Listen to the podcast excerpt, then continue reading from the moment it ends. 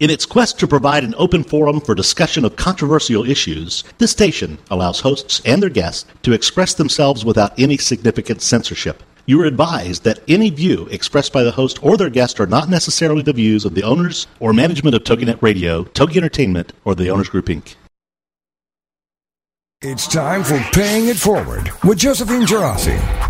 Everyone has learned lessons in life during their lifetime. Some good, some bad.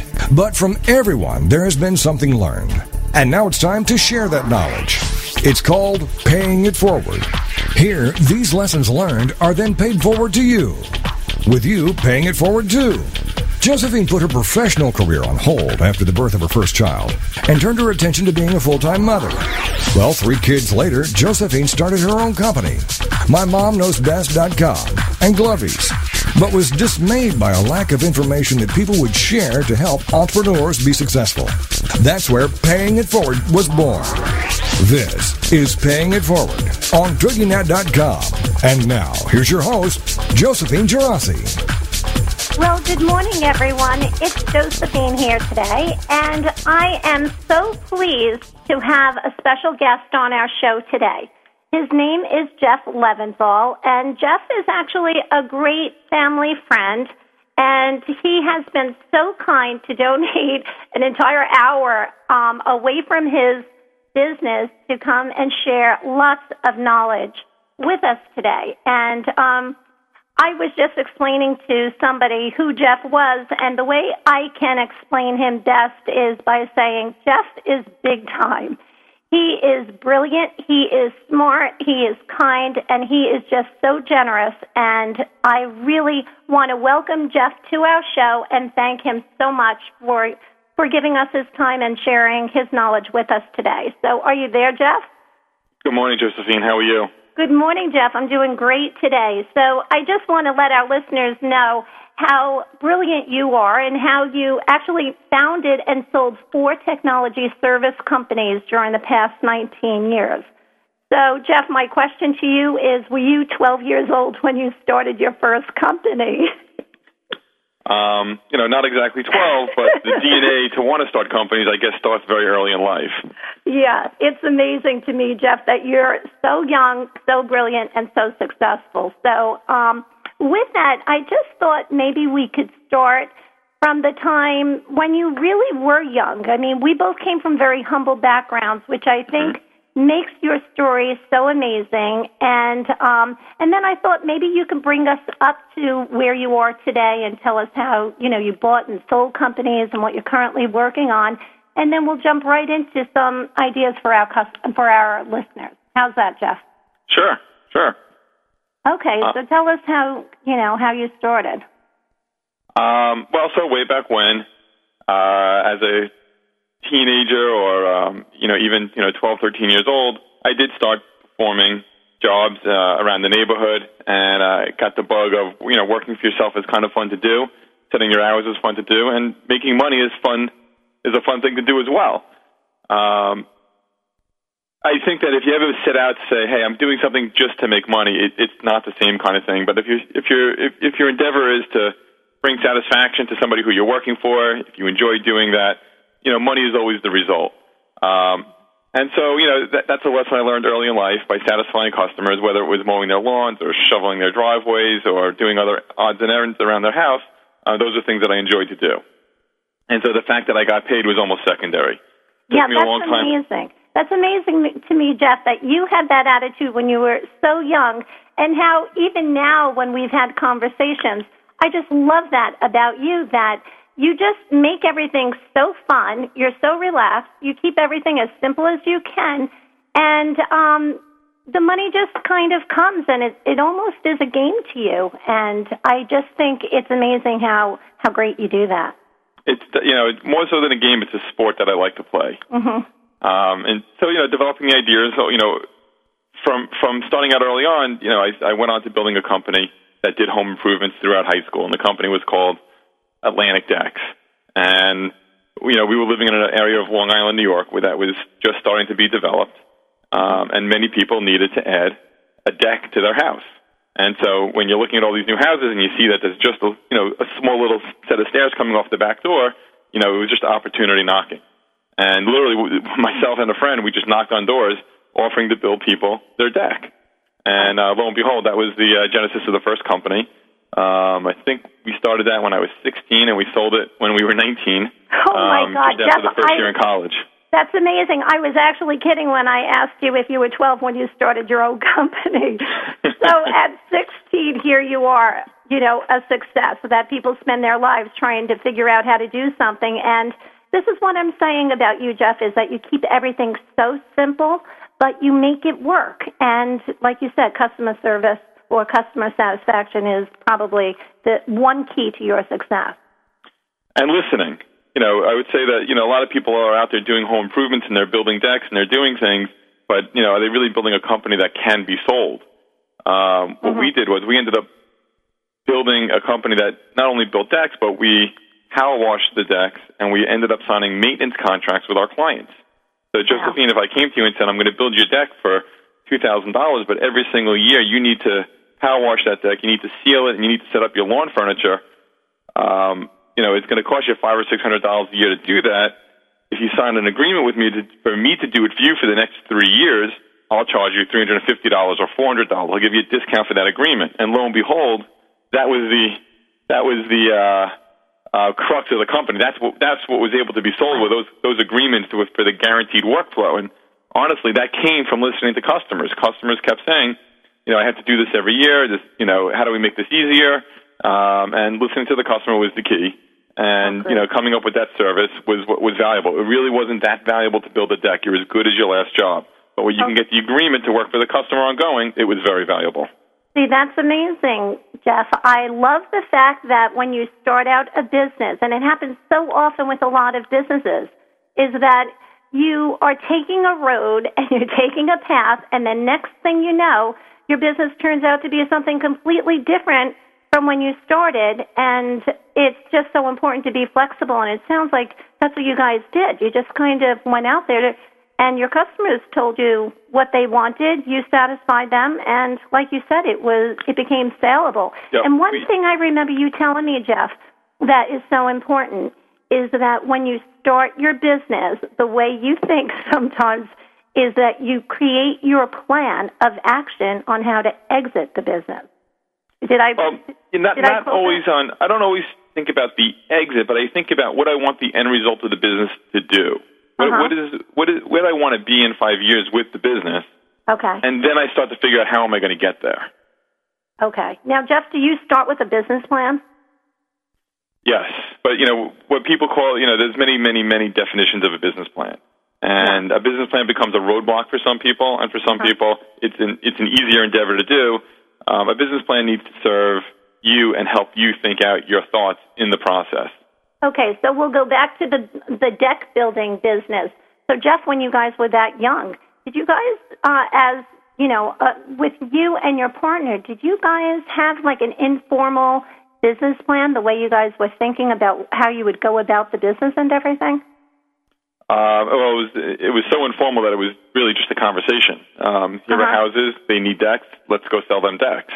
Um, And you know that was the start of it. And then you, then you start to figure out all the things that are involved. Like you need to get a lot of lumber, and lumber costs money, and you know you need some credit because you want that lumber before you're gonna you're gonna build a deck before you get paid. And you know, so you learn about that you need credit, and then all of a sudden you figure out that you need a license to do this. And you figure out how do I get a license to do this? I just did it. I just built five of these, and I didn't do it with a license. And then you figure that you, your customers need permits. Um, so uh, you know, the learning funny. process along the way, and you know it's it's better to know those things ahead of time Right. than doing them as you go along. I think it's a fine balance, though. When you know too much about a business, it might scare you away. When you get Right. into it, you know, and you learn about it as you go along, and you figure things out, that's part of the value creation. Yeah, and I think you learn with your mistakes a lot of times. It's just like, you know, when I started Glovies, it was the same thing, Jeff. I mean, I didn't know the first thing about bringing, uh, you know, about inventing a product, about finding manufacturers and negotiating and all of that good stuff. So you're right. A lot of times you just kind of put one foot uh, in front of the other, and somehow it all kind of works out. Mistakes are okay. Mistakes are great. Mm-hmm. Just don't do them twice. Yeah, that's a great, great. That's a great tip.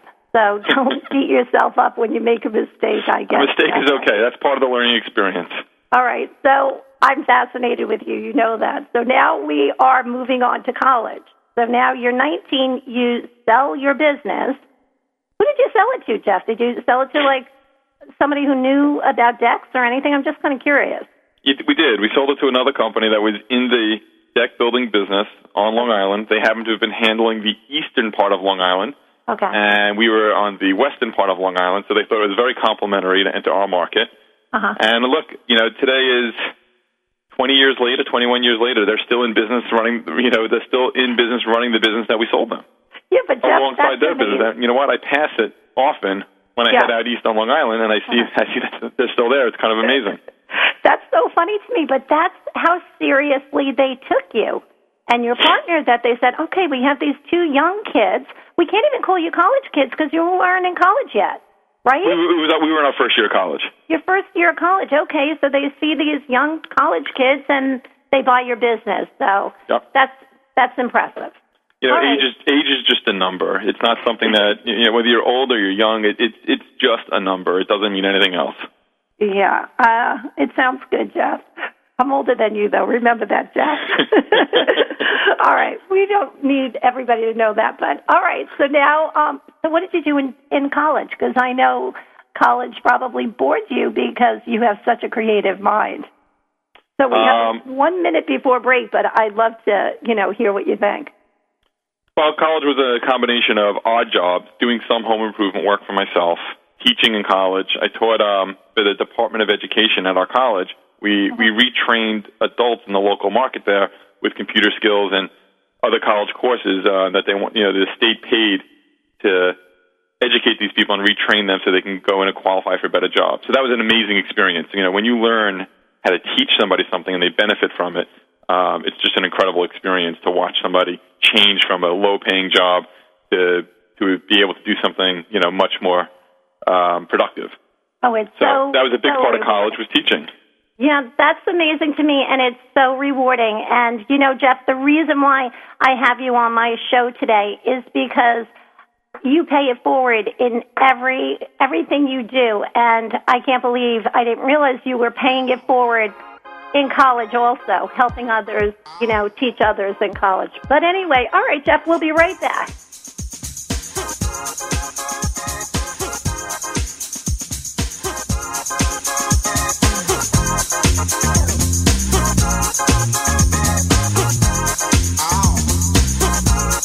Right back with more Paying It Forward with Josephine Gerasi right after these on TogiNet.com.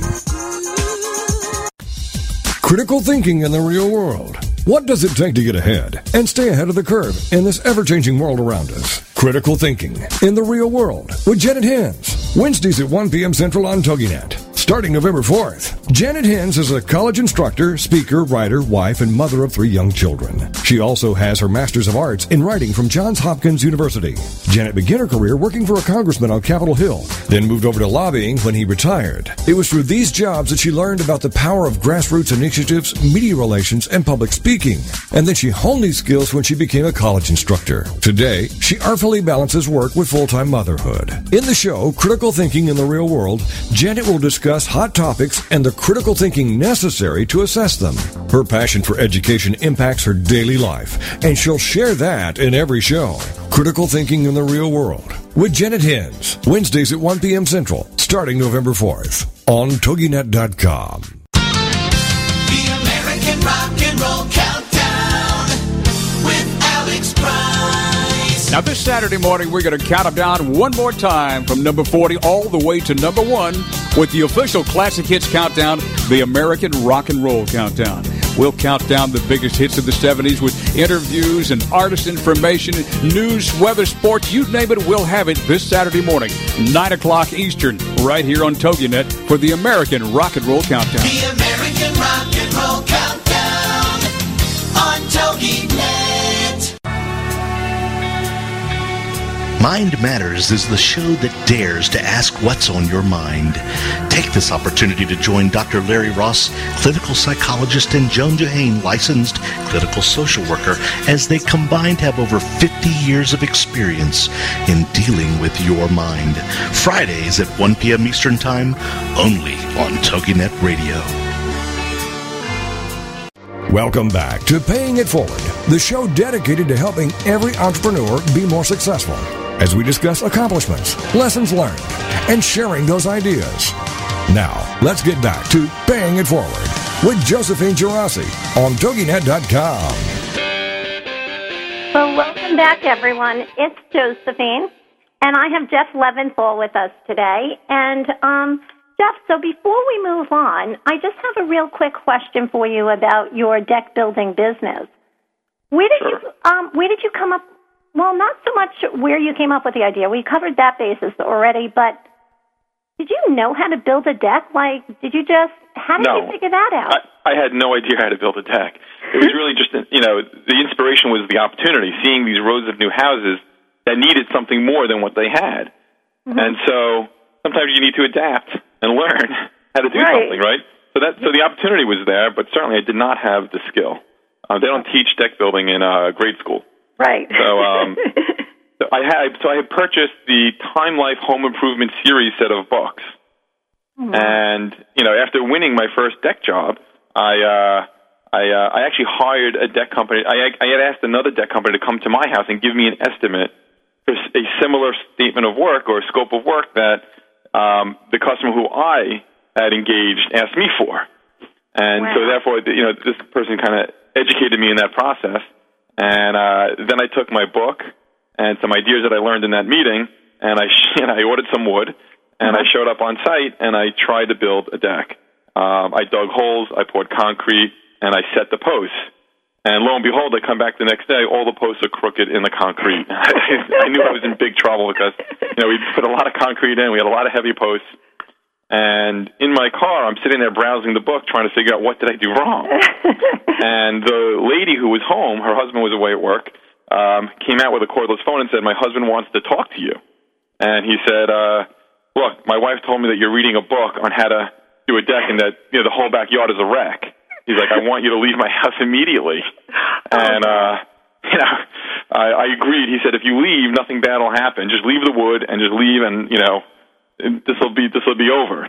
So I um, we actually changed. We were initially Long Island Decks. We changed the name of our company to Long Island Decks after that experience, and uh, uh, but we felt that we now figured out what we did wrong. You know how we set the Right. posts. We we figured out the mistake, and then we had happened to have gone on to build next and, and the next 140 decks that we built were perfect. oh, that's um, amazing. But uh, that's called learning on the job. That's hysterical. Hmm. that job, what did they call it? Um, yeah, learning on the job. I guess we'll just keep it at that. But that's hysterical, Jeff. But you know what? This is a lesson that people can learn. It's paying it forward. Is that you just have to have guts. If you Right. believe in something, it will happen. Like my mother always taught me that. That if you have a true, true belief in something and you really want it that badly, you'll make it happen. And it seems to me that you have that inspiration within yourself, that drive to make to make things happen. And you didn't give up after that first time. Like a lot of people probably would have wanted to crawl into a hole and not come back, but you kind of I could see you, Jeff, right now laughing it off, saying to the guy, "No problem," waving Well, goodbye to the it wife. wasn't funny. "No It wasn't funny then, but in hindsight, it's it's an important story. Yeah, that's hysterical. So, all right. So now we move on, and here you are in college. You helped other people, um, Sure. you know, learn their computer skills, which Mhm. is that must have been so rewarding, like you said. And Great experience. What, what did you do after that, Jeff? So I left college in my junior year, and I moved to New York City. In a personal circumstances required me to just, you know, not. I, I unfortunately was not able to stay and finish, and I had I had taught myself to be a computer programmer since I was a young kid, way long before decks. As a hobby, I was I was playing with um, computers, and I was able to go to New York City, and I was able to apply for a job um, as a computer programmer. Um, you know, it, it wasn't a direct match. The kind of programming that you might do at home isn't necessarily the kind of programming a software development firm uh, requires. So when I was looking for this job, I would spend the day highlighting all the ads, all the key words that I did not understand. I'd go to Barnes and Noble, sit on the floor there, read the books, and figure out what the hell these ads were talking about. But I knew enough about programming, combined with what I learned the night before at Barnes and Noble, Uh-huh. and uh, lo and behold, I got a job as a programmer for a salary that at the time I thought was very good, and uh, good enough that it was helping me take care of some personal circumstances Oh, that's at great. home. Um, so, uh, uh, college, job as a programmer, and job as a programmer lasted definitely more than three months, but less than six. And I found two guys there that I was able to peel off, and we were, you know, we we we put a business together. Wow. This is what I'm talking about guts, Jeff. So you had the guts to turn around from uh, a paying job, a steady paying job, to go out to pull two guys off, not knowing what was going to come for the future. But once again, you made it happen. So go ahead, tell us what happened then. So, so, so two gentlemen that I worked with, and and you know, salaries at the time were thirty, forty, fifty thousand dollars a year, and so we had this idea, um, something that we learned at the place that we were working. Customers really wanted their computers managed, and they really wanted to manage their networks. And when I say customers, the kind of customers we were dealing with were Fortune 1000 companies. And so we were writing software, but the software that we were writing was good, but the customers were kind of asking for something a little bit different. And so we went out to build a platform and a software, a software system that would manage people's technology for them, particularly when you have a lot of locations and a lot of branch offices or a lot of stores. You don't know what's going on with the technology in those locations. And all of a sudden, you know, somebody calls your help desk and says, hey, we have a problem. You know, that's a reactive solution. You know, what if we could write software that would analyze the computers in all of these locations and discover problems potentially before they occur? And today, this is fairly common technology, but in 1990, nothing like this existed. So we had left and we had started a company called LandSafe, and for local area network safety, which is a key term in network- networking. And we wrote this software that enabled us to manage computer networks around the country. Wow. Um, we met with clients. We, we explained to them what we had. It, it was when you start a company, it, the value proposition has to be such a no no brainer that there's no way they're going to say no, and they still say no. But it's got to be no risk for the customer. It's got to be such an extreme amount of value that it's mm-hmm. just ridiculous that if they do say no, and if they are saying no, it's it's some other reason, whether it's a budget reason or they don't like you reason or something else. But when you're at that stage of a company and you've got an idea, you know, it's got to it's got to be that good. And lo and behold, we were able to get our software installed at some very very large companies. See, that's great, Jeff. And I'll tell you, probably a lot of those people that said no, one of my recent guests, um, her quote was, no doesn't mean no forever. It could mean no, just not right now. And I'm sure that happened a lot. Well, I, I have a I have a saying that I tell people and that I that I always think about is that it's five no's before you get a yes. Five no's. And you know you, you don't give up on the first no, and you know you listen to what the customer's saying. Two ears, one mouth. Always listen twice as much as you speak, and you know come back to them again and say, okay, I heard what you said last time. The price was too high. I've done it this way. I've got it now at a better price for you. Okay, the price is not too high. The system's not fast enough. Okay, we've come back and now we've made it faster and the price is better. So it's five no's before you get a yes. A Yeah, no is not a discouraging word. Yeah, and that's what it is, Jeff. I think for all the entrepreneurs out there is that you probably just have to take the emotion out of it. And when somebody says no, they're not saying to no to you personally. They might be saying no to the concept of the business. And I just know when I talk to a lot of the mom entrepreneurs, it's so hard for them to separate themselves. And it's so, so important to just kind of forge ahead. And like you said, you just keep trying until you can turn that Yeah. no into a yes. And look, you know, when you say emotion, I think it's it's important to differentiate between emotion and passion, right? Yeah. Definitely, you got, the passion's got to come through. People got to see that you really believe in this, and you see something here, and there's a reason why you're knocking on somebody's door or telling somebody about what you're doing. Emotion is that you don't want to break down in front of somebody and uh, you know cry because they told you no. but you want to be passionate. Right. Passion's got to come through. Right. All right. So I love that tip. That's very, very great. That's great. All right, Jeff. So um, then you went on and you. So we so, so myself and these out? three people started this company, Uh-huh. and the company did well. And I said to them, I go, let's go out and let's go raise some capital and take this thing much bigger. And Wow. much to my surprise, they were like, no. Wow. And I did not apply my five no's to a yes here, but they said no. I go, well, why not? They go, well, we were making, you know, thirty-five thousand dollars a year. Now we're making seventy-five thousand dollars a year. We're happy. This is the greatest thing in the world. Right. I'm like, what do you mean happy? We've just gotten started, right? I mean, forget who cares about the salary? You know, we're going to build a huge company here. And they're like, no, this is the. Yeah. gr- I am no. I am no longer living in my mom's garage. I am now. Now I now I can pay my own bills. I'm thrilled. I don't want to change anything. There you go. It's like, well, you fun. go or I go. It's like either you buy me out or I have to buy you out because uh, this is just the starting point. Uh, and for them, it was the end point. You know, they, they, they had achieved what they'd wanted. And you know what? I learned over time that it, some people are happy with that, and there's nothing wrong with it. And the fact that they, it, it, it was hard for me to understand that.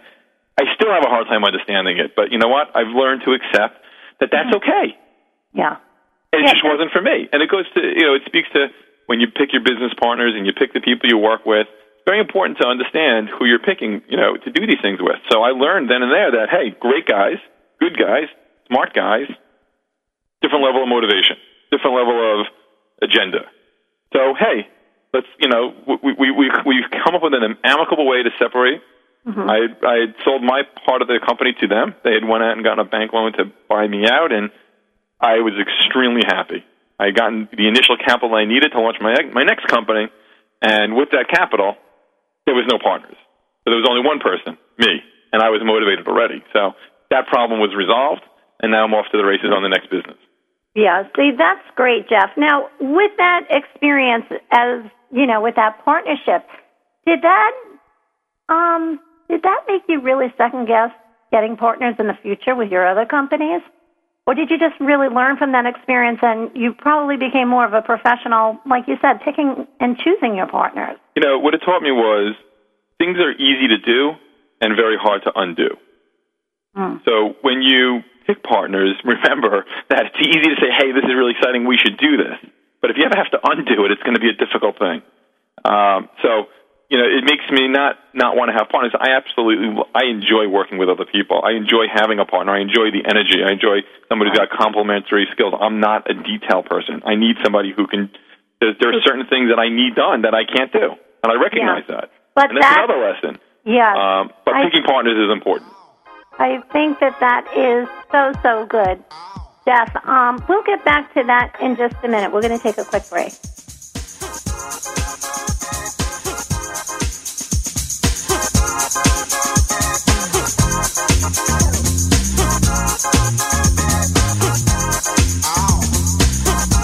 We'll be right back with more Paying It Forward with Josephine Gerasi right after these on TogiNet.com.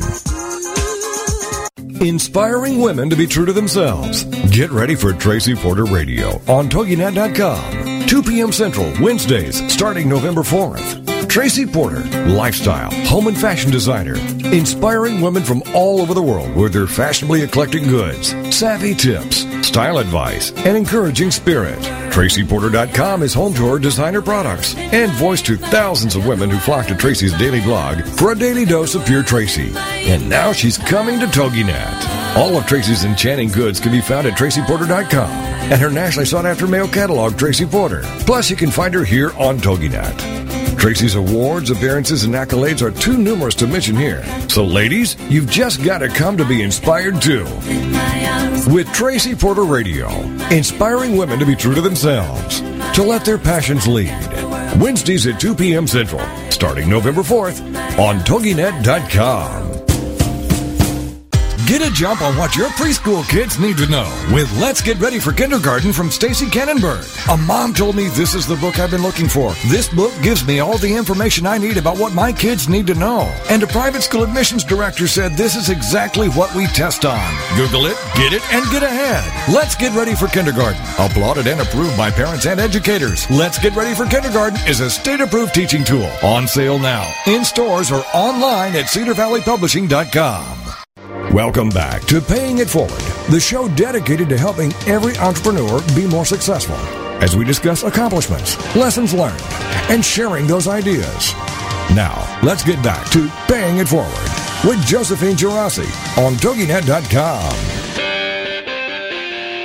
Welcome back, everyone. It's Josephine and Jeff Leventhal and I. We were just having a discussion about the fact when you choose to start a company, if you choose to bring in partners, to make sure that you do your homework beforehand. And um, on the note of starting companies, you know, whether you decide to go solo or bring in partners, I thought a good topic for us to talk about, Jeff, would be building a team. And Sure. one of the first things I was taught when um, when I entered into a special training program fresh out of graduate school was that you must surround yourself with smart people. So, what are the qualities you look for when you are creating your team? Well, um, complementary skills. I think first of all, you know, go back to the kind of business that you want to build.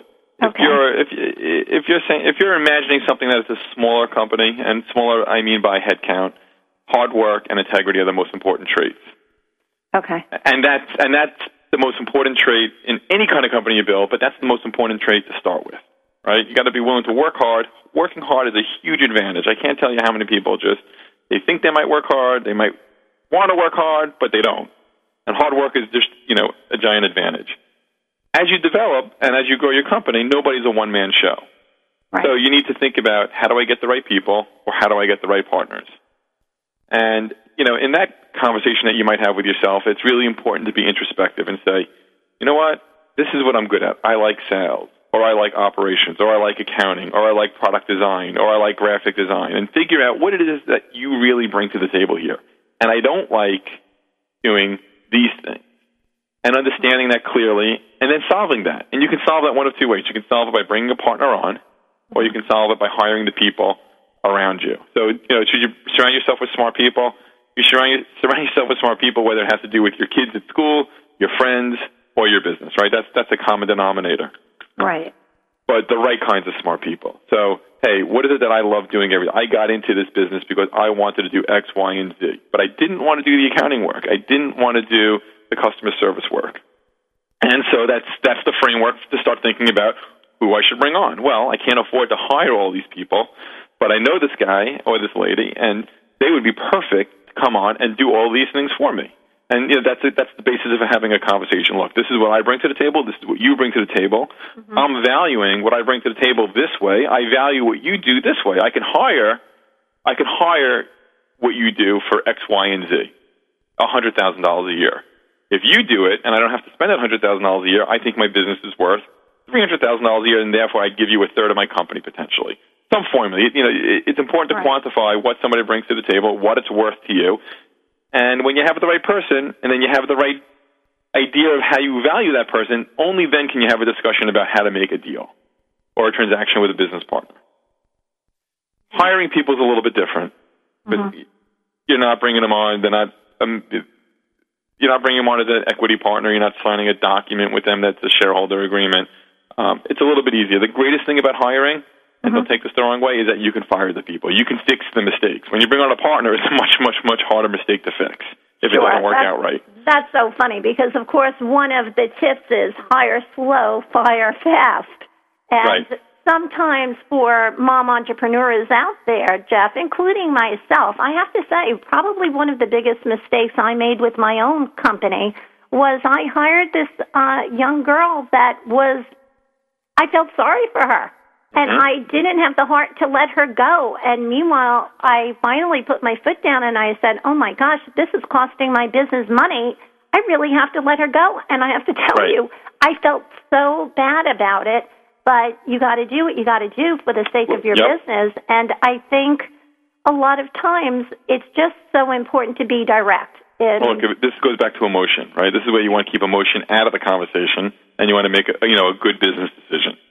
Um, when you have to let people go, I will tell you from personal experience when I was building my second company that I had acquired a business, and the business came with I think if I'm remembering 30 or 40 employees, and there was a group of employees there. They weren't a group together, but there was a, just a, a certain amount of employees that that I had identified that I sat down with and I had hoped they'd come along. I wish they would come along. I wish they would start to do the things that we were asking them to do.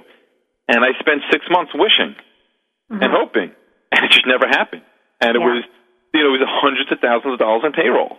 It was a, it was a it was a six hundred thousand dollar mistake, wishing and hoping that these people would come along. And I learned right then and there that hire, you know, hire slow, fire fast. And you know what?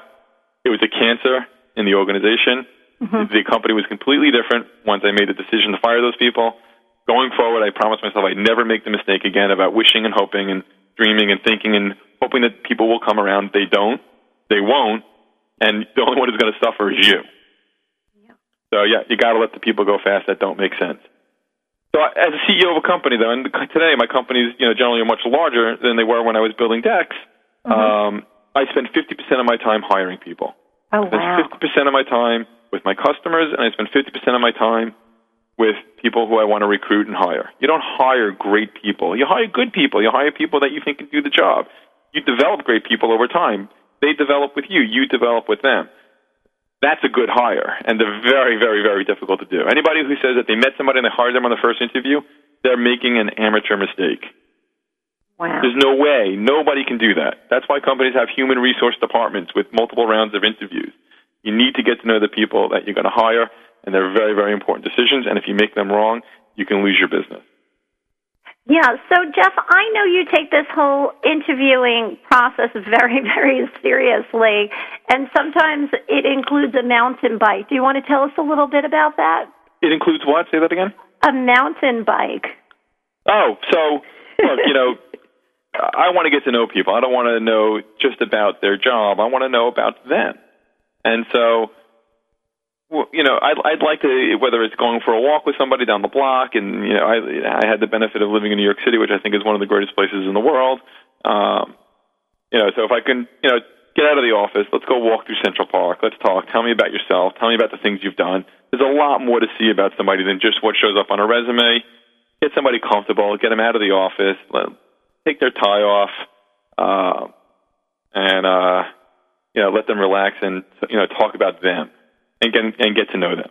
And that takes time. And uh, you know, some people are comfortable with that, and some people aren't. The kind of people who are comfortable in the you know, doing those kind of things are probably people who would fit the culture of the kind of companies that I build. Yeah. So it's important for me to spend one-on-one time, personal time, and outside of the office time with people who I meet. Yeah, you're so smart.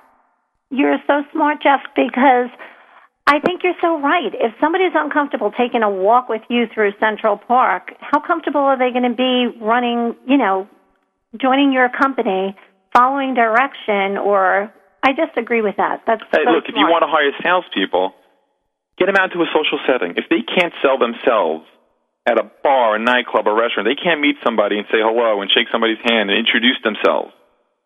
They can't sell themselves. They're never going to sell your product. Yeah, you're so Right? smart. E- It's an easy way to flush out whether you've got somebody here who can sell or not.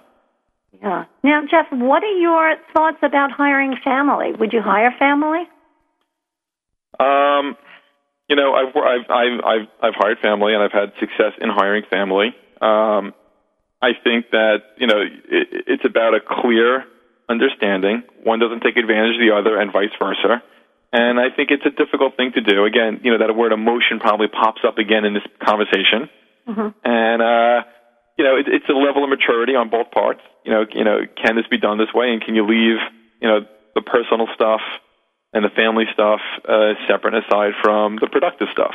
And can you make money with this person? Look, you're hiring people so you can make money off of them. Can you make money off of these people, and are they okay with you making lots and lots of money off of them?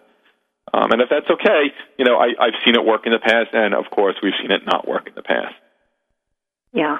Yeah, it's hard when it doesn't work because it's not like your family goes away. It's it causes an uncomfortable situation and you got to, you know, somehow get around it. We're going to all make mistakes. You're going to make mistakes with the people that work for you, and the people who work for you are going to make mistakes for you. And you know that might be compounded based on a personal relationship. So it's something that has to be thought through. There's no, I don't think there's any right or wrong answer to this. It really just depends. All right. I like that answer. So now, just to switch gears a little, Jeff, I have a question for you. Do you believe there is in some sort of pattern or formula to becoming a successful entrepreneur?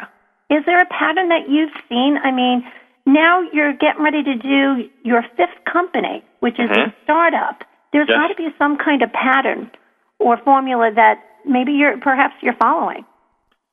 You know, it goes back to hard work, perseverance, persistence beats resistance, um, and integrity. Right? Mm-hmm. Um, I, I, look, at this point in my life, Mm-hmm. uh, I'm I'm building on success. Um, I can hire. I'm going to rehire eight of the people I worked with in my last company at the start. Right? Um, so those patterns emerge. You know, a lot of investors and professional investors and venture capital investors talk about pattern recognition.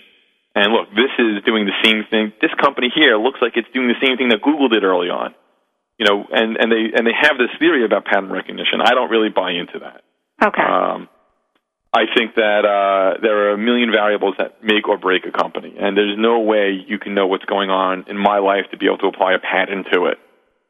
Um, so I'm not, I'm not, uh, um, I don't see that pattern. Um, I see the basic tenets, though, in successful people. And again, it's hard work, it's integrity, it's passion, it's perseverance, it's belief. yeah. I think that that's great. It's all Maybe it's about- traits, but not patterns. Right. Okay. All right, that sounds great. So, Jeff, now, um, who has been your greatest inspiration? Like, I just every time I see you, every time I hear, like, I can hear it in your voice. It's just you've got this burning desire in there that something is inspiring you. What is it?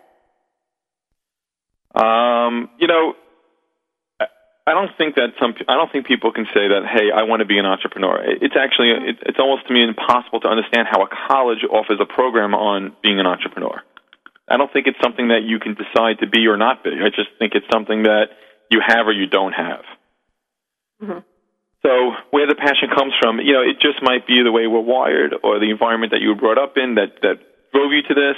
Um, you know, I. Uh, it's not something that you learn; it's something that you just are. And look, like I said, you know, this is what makes horse races. You know, it's, this, this is why there are singers and this is why there are dancers, right? There are different things that people do, and being an entrepreneur is uh, it's a privilege. It's a, it's an opportunity, and uh, you know, it's uh, it's. I feel it's what I was meant to do. I don't know the other way. Yeah. So when you say, you know, where, where does it come from? It's just the way I am. yeah, So it's I, so I don't know what it's like to not be inspired. When I meet, and look, this is a fault of mine. When I meet people, right. I'm like, well, well, why don't you leave and start your own company? You can do this. You're doing it right here for them. Like, Right. well, I can't do it because of these 20 reasons. I'm like, no, no, no, no. Those are that, those are just smoke screens. You can absolutely do this. But you know what? I should probably keep my mouth shut. they probably don't want to do it, and they're probably doing what they're doing for a reason. Right. Well, that's so funny, Jeff, because I just don't see you sitting behind a desk nine to five. But anyway, all right, we're coming up to our last segment. We'll be back shortly.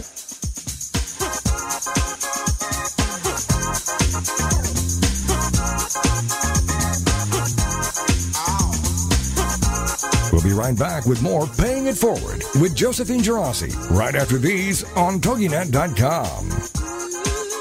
Being frugal doesn't mean being cheap, and the Frugalitarian is here to show you how. Jody Olson is the Frugalitarian on TogiNet, 3 p.m. Central, Wednesdays. This is the art of great living. It's just a matter of time before people start asking you to tell them your secrets to better style, bargains on food, home decor, and clothing. Your wants don't have to change, just how you acquire what you want. On the Frugalitarian, it's an uncommon mix of style, fashion savvy, and earth friendly, showing you great taste, great style, and great ideas for finding everything you want for nearly nothing. I'm speaking from experience. I live on a beautiful farm where I take care of sheep and do a few light farm chores for extremely low rent. For more clever ideas on how to waste not and totally want not, go to thefrugalitarian.com. Join us every week for more information on how you can live better for less with Jody Olson. It's The Frugalitarian, Wednesdays at 3 p.m. Central on TogiNet.com. Celebrate Green is coming to TogiNet Wednesdays at noon Central Time starting November 4th. The mother daughter team of Lynn and Corey will have you going green and loving it at no time at all. As heard on Martha Stewart and Disney Radio and seen blogging for HGTV, Lynn Colwell and Corey Colwell Lipsum are unapologetic evangelists for greening every aspect of life, especially holidays and celebrations. Based on their book, Celebrate Green, they're putting the meaning in the greening with their simple, fun, eco friendly, affordable ideas. From their start with Green Halloween to tips, tricks, ideas, and projects for every holiday. You'll love Celebrate Green. You can check them out online too at celebrategreen.net and greenhalloween.org for more information, the newsletter, the blogs, places to shop, cool extras, and so much more. So get ready to celebrate green, the radio show with Len and Corey, Wednesdays at noon Central Time, starting November 4th on TogiNet.com. Welcome back to Paying It Forward, the show dedicated to helping every entrepreneur be more successful as we discuss accomplishments, lessons learned, and sharing those ideas. Now, let's get back to Paying It Forward with Josephine Gerasi on TogiNet.com. Well, welcome back, everyone. It's hard for me to believe that we're on our fourth segment of Paying It Forward with Jeff Leventhal. And um, because it just goes so fast when you're having fun. But Jeff, um, before we get started with my final question, I thought that maybe you could just give us a little update on exactly what you're working on now. Well, my whole career has been around logistics and getting people to the right place at the right time to perform a service. And so when I told you I started a company that was in the network management business, the customer said, and it was a great business, and it was a lot of fun to run the business, and it was a success. It was a successful business. But mm-hmm. what I learned, the customer said, "Well, thanks for telling us you found a problem in our branch office in Oregon. Can you fix it?" Oh, and lo and behold, I was like, "Well, don't you have big companies that fix it? Don't you have people around the country that show up and fix these problems?" And I said, "No." So I went on to build a company um, that addressed the problem of fixing the problems that network management systems identified and I had sold that in 1998. I, I signed a five-year non-compete, um, so I had taken five years off. And when I say off, you know, I did things like consulting and a lot of thinking and family stuff, but so not off completely, but um, I didn't build a business during those years. And then in 2003, I had come up with a way of making the idea of getting people to the right place at the right time to show up in a marketplace format. So I had built a company called OnForce. And uh, the website onforce.com, it's, it's a very successful company. They're doing great today. Um, I started in 2003, and I did exit the business in 2006, or very late 2006. Mm-hmm. And uh, um, it was a further iteration of helping companies procure labor on demand. Now, what I'm trying to do is I'm working on a company that I call Work Market, where um, I want to take the work that I did of getting the right people to the right place but to broaden it to other verticals than just technology. So I've got till April 2nd that my non-compete from my last sale expires in you know a few days. Um, I'm excited about that expiration, and I can then start start my new startup. Um, but I'm fascinated with labor and temporary labor and helping people and companies um, perform services that are one hour to 30 day assignments. Wow, that sounds great. So it sounds so funny, Jeff, because it sounds like we're at the races and you're right there, ready for the race to start on April 2nd. So I want you to know I wish you all the best of luck with that, which doesn't sound like you need it. You just have fun with everything you do. Hmm. So on to my last question for you. So, Jeff, in your opinion, what are the five key elements for starting and running a successful business?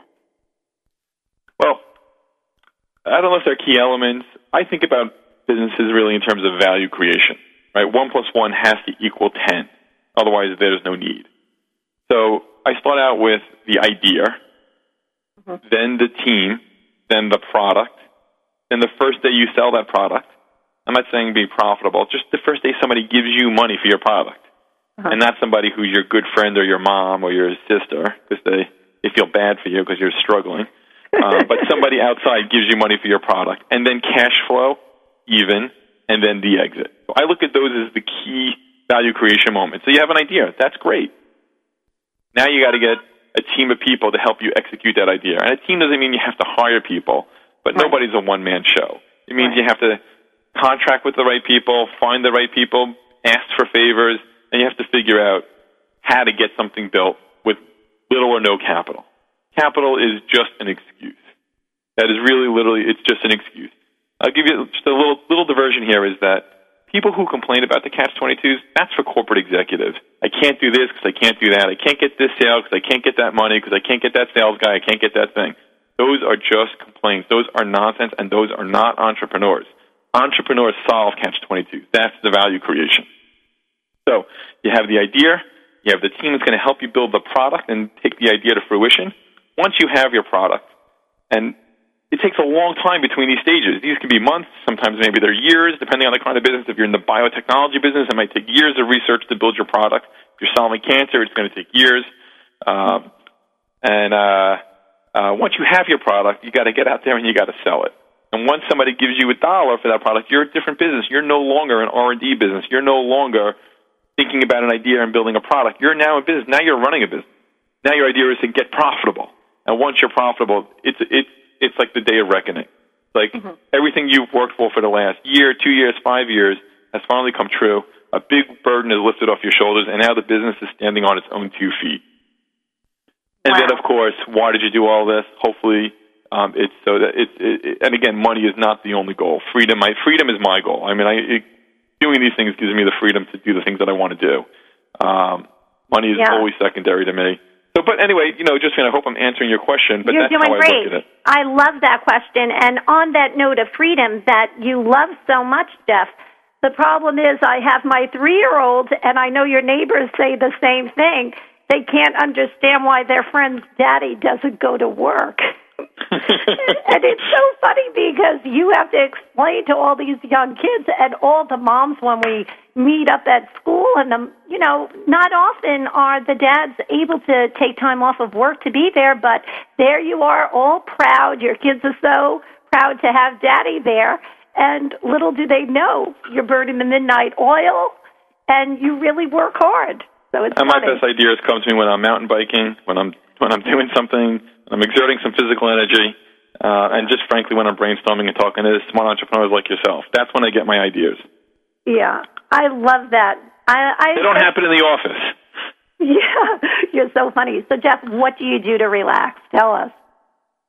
I read, and I can't. I can't. You know, look, I can't overemphasize how important it is to read. I probably read two or three books a week, and you know, I read two newspapers a day, and four or five magazines as they come out. And um, I find reading both relaxing. I find that I find a lot of my ideas um, being confirmed by what I read. And so it motivates me. It um, gets me thinking about ideas, and finally, I also I find it relaxing. It's quiet time for me. Yeah, I, I think that's great, and it's that's another tip. You know, Jeff, how I just remember you telling me or asking me once, so what are the trade magazines that you read that it's just so important that you stay on top of your industry? And um, it's important to stay on top of the industry, but you know what? The, it's the, the trade magazines I feel kind of couch you, mm-hmm. and so I don't love reading the trades. I'm inventing the ideas, right? So yeah. reading the trades, I was like, I'm reading about what was invented ten years ago.